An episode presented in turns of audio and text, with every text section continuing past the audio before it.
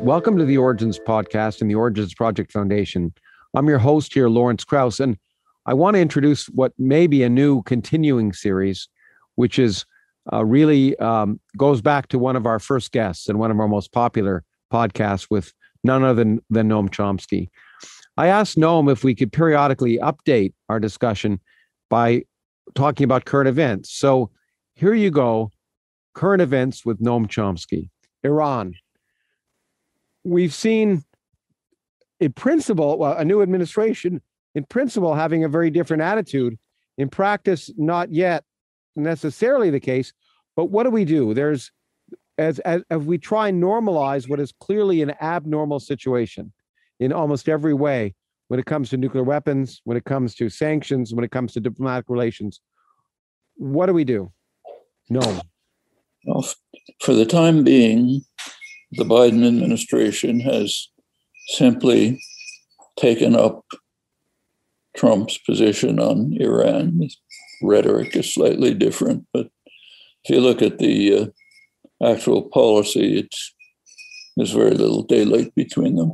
Yeah. Uh, the facts are uncontroversial that uh, the United States uh, pulled out of the agreement, actually in violation of Security Council orders, if anybody cares about such trivialities, uh, and uh, imposed very harsh sanctions on Iran with zero justification, uh, and uh, then says we'll only return to negotiations if Iran uh, initiates it and agrees in advance that uh, we're not going back to the joint agreement, the JCPOA, but only to a much harsher agreement.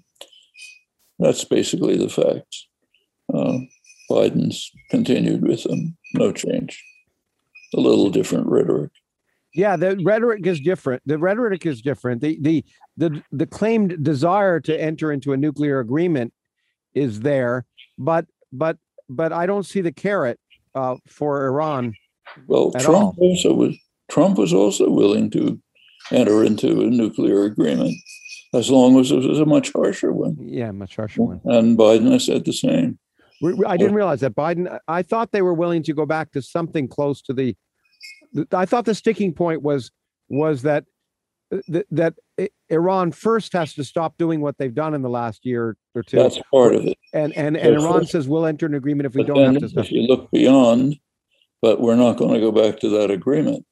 It has to be one which uh, deals with what they call Iran's terrorist activities, uh, its uh, missile programs, and many other things, which had nothing to do with the JCPOA. Mhm. So it's essentially let's go back to the harsher agreement, to Trump's willingness to accept a much harsher agreement. Actually, the discussion of all of this is quite interesting because there is a very, I mean, when Trump says the agreement should be renegotiated, I quite agree.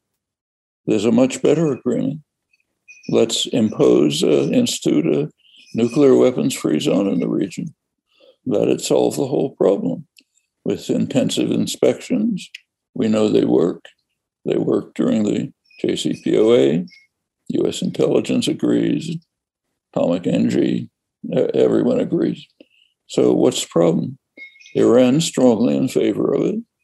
Arab states have been in favor of it for 25 years. Uh, the entire global south is strongly in favor of it. Uh, Europe doesn't raise any objections. Uh, every time it comes up, the United States vetoes it. Obama was the last one. Uh, everybody knows the reason, but nobody's allowed to say it. You're not allowed to inspect Israel's huge nuclear system. In fact, as you know, the United States doesn't even recognize its existence. Yeah. Says we don't, we don't know. Of course, they know. As soon as you recognize its existence, U.S. law comes into play. Symington Amendment, others, which read literally and would you know lawyers can argue, but they at least indicate strongly that U.S. aid to Israel is illegal under U.S. law, not international law. under U.S. law Um, because but- because of Israel's nuclear weapons program. and nobody wants to open that door. So, therefore, we have to face potential war with Iran to ensure that there's no uh, inhibition on the huge flow of aid to Israel. If the American people knew about this, they would not be happy about it, including people who don't like aid for all the wrong reasons across the spectrum. Bunch Now- of Jews, bunch of Jews Yeah, getting us into a war. You know. yeah, no, exactly. It would play into a lot of, a lot of, a lot of, yeah, for different reasons, people would be very upset. Now, I, I was intrigued in this sense, in this regard, about why. Uh, maybe maybe this plays into it, but may, may, maybe in the context of what you just said, it's natural. It seemed illogical for me to Israel for Israel to launch that preemptive attack on on on um, Iran's nuclear weapons Uh-huh. or nuclear f- facilities because it, it effectively sort of sabotaged, for the time being anyway, any any ability of uh, or- or the, the hope that this that there could be diplomatic discussions towards a, a nuclear weapons treaty. That was the point. It was very successful. I mean, didn't really succeed. They hoped they could derail the agreement. They hoped that Iran's reaction would be strong enough so that it would elim- it would uh, break down the negotiations. Uh, Iran was backed off. They were just had a kind of symbolic reaction. But But what? But but but, but, frankly- breaking down the negotiations would be. Are, are you arguing? Uh, uh, are you ha- suggesting that Israel wants them to break down so that the United States will enter a war with Ira- Ira- Iran? They don't want to go to war, but they don't want negotiations that would eliminate, you know, that would uh, not be harsh enough. Uh, the JCPOA would have ended for a long period, long as long as matters, uh, any concern, if there is any, about nuclear Iranian nuclear weapons. But uh, ask yourself a prior question: Why is anyone concerned about Iranian nuclear weapons? I mean, they'd never use a nuclear weapon, even if they had one. The country would be vaporized in five minutes. Okay, One could say that about any country, North Korea as well, of course. no, but not not really. In this case, they have no defense. hmm Uh, the uh, if they even armed a nuclear weapon, uh, weapon on a missile, they probably wiped down. So nobody expects them to use, in fact, including U.S. intelligence. When U.S. intelligence describes to Congress the threat of Iran, what they say is if they're developing nuclear weapons, which we don't know, it would be part of their deterrent strategy. Who doesn't want a deterrent strategy? Countries that want to rampage freely in the region. There are two of them United States and Israel. That's the threat of Iran.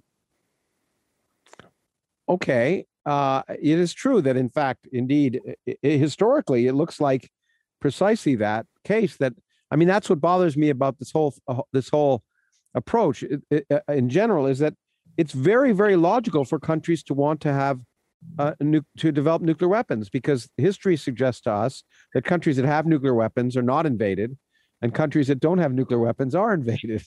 And Well, but you see, that aside, we don't have any indication that Iran's trying to develop nuclear weapons.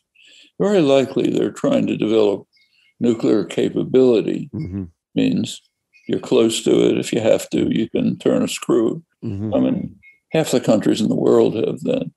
If you have nuclear energy these days, you're not that far from nuclear nuclear weapons. So probably they want to have the option of developing nuclear weapons if the situation arises, and they would be a deterrent yeah. to countries that are attacking them all the time. Um, the U.S. is at war with Iran. The U.S. cyber attack against Iran is what the Pentagon calls, in its official documents, war that justifies a military response. So, yeah, we're openly at war with Iran. We're proud of it. We boast about it. Obama was very proud of it. Uh, Israel, of course, is proud of carrying out uh, assassinating Iranian nuclear engineers, destroying facilities, killing people anywhere they want. It's not a secret, you know. And uh, there's no indication that Iran is going beyond an effort, probably, to develop nuclear capacity capability. But the US and Israel don't want that because they don't want deterrence. They want subordination. And anyone, and this is not just the Middle East, this is US policy, policy everywhere. I mean, why are we, why, why have we been viciously attacking Cuba for 60 years? Do we think Cuba is going to invade us? In fact, we know the reason. It's official. You read the documents from the early 60s. State Department says uh, Castro, the threat of Castro is that he's carrying out successful defiance of US policies going back to the Monroe Doctrine. Uh, no good mafia don could tolerate that. well, okay, but let me ask you it seems to me that that I- I- Iran, eh, you know, one, we never we don't know if they're trying to develop nuclear weapons, but or if they're developing them. But it seems to me that it's in there that I I, I, I when I look from from my vantage point that they were accelerating efforts to achieve nuclear capability. That it's in their interest to do that precisely to encourage the United States to to have some to to enter into some diplomatic treaty uh, that may reduce sanctions. But Well, is that there- not the case? There are two versions of what happens. There's the official version, and there's a version given by scholar, the serious scholarship, like Trita Parsi, who's one of the most distinguished scholars on contemporary Iran, has written about it. Uh, he argues that the Obama administration finally agreed to negotiations because they saw that Iran was very quickly developing more advanced centrif- centrifuges, getting close to nuclear weapons. They figure we better try to negotiate now, agree to negotiate. That's Parsi's version. I think it's quite plausible. Then there's 100% of commentary here. Uh, Obama's courage and integrity uh, compelled the Iranians to capitulate and agree to negotiations. So, as usual, you take your choice.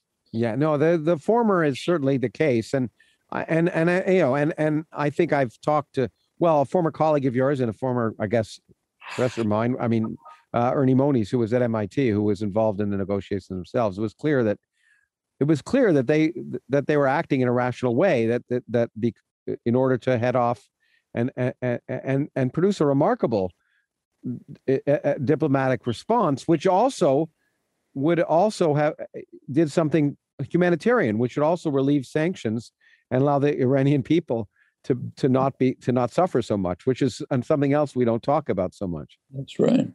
I mean, the sanctions are murders, and of course they're, you know, they're made particularly savage by the Trump administration, but kind of that's their hallmark. Let's kick everybody in the face when we can, uh, and it's right in the middle of pandemic, so it's preventing Iran from getting vaccines, from dealing with the pandemic. The idea is to make the population suffer as much as possible. I mean, I don't have to tell you, sanctions regimes hit the population. Not They the- don't hit the leadership. yeah, They're sure. It's- yeah. And the idea is to foment rebellion from within by making it so miserable that you can that they hopefully will. That's the that's the plan anyway. But now now given that given that I, I think we should, it's interesting to look at the historical record. So take the case of Nicaragua, very well documented. The first Bush administration very openly and explicitly informed the Nicaraguan people when the election was coming up in, uh, uh, in, in 1990 that either you vote for our candidate or we'll make life miserable for you. We'll continue the terrorist war, we'll continue sanctions, you won't be able to survive. Okay, they voted the way the United States wanted. Take a look at the press afterwards. The United Times, New York Times, my favorite, headlines Victory for US fair play. You know, Uh, I mean, That's the country we're in. Mhm. You smash somebody in the face, they capitulate. You talk about how wonderful we are. Look at our victory for fair play. Yeah, we're seeing that everywhere and internally as well as people are And I think censored. that's uh, that's the idea in Iran. If uh, if they capitulate, it'll be a demonstration of our nobility and our commitment to fair play and justice and the highest ideals.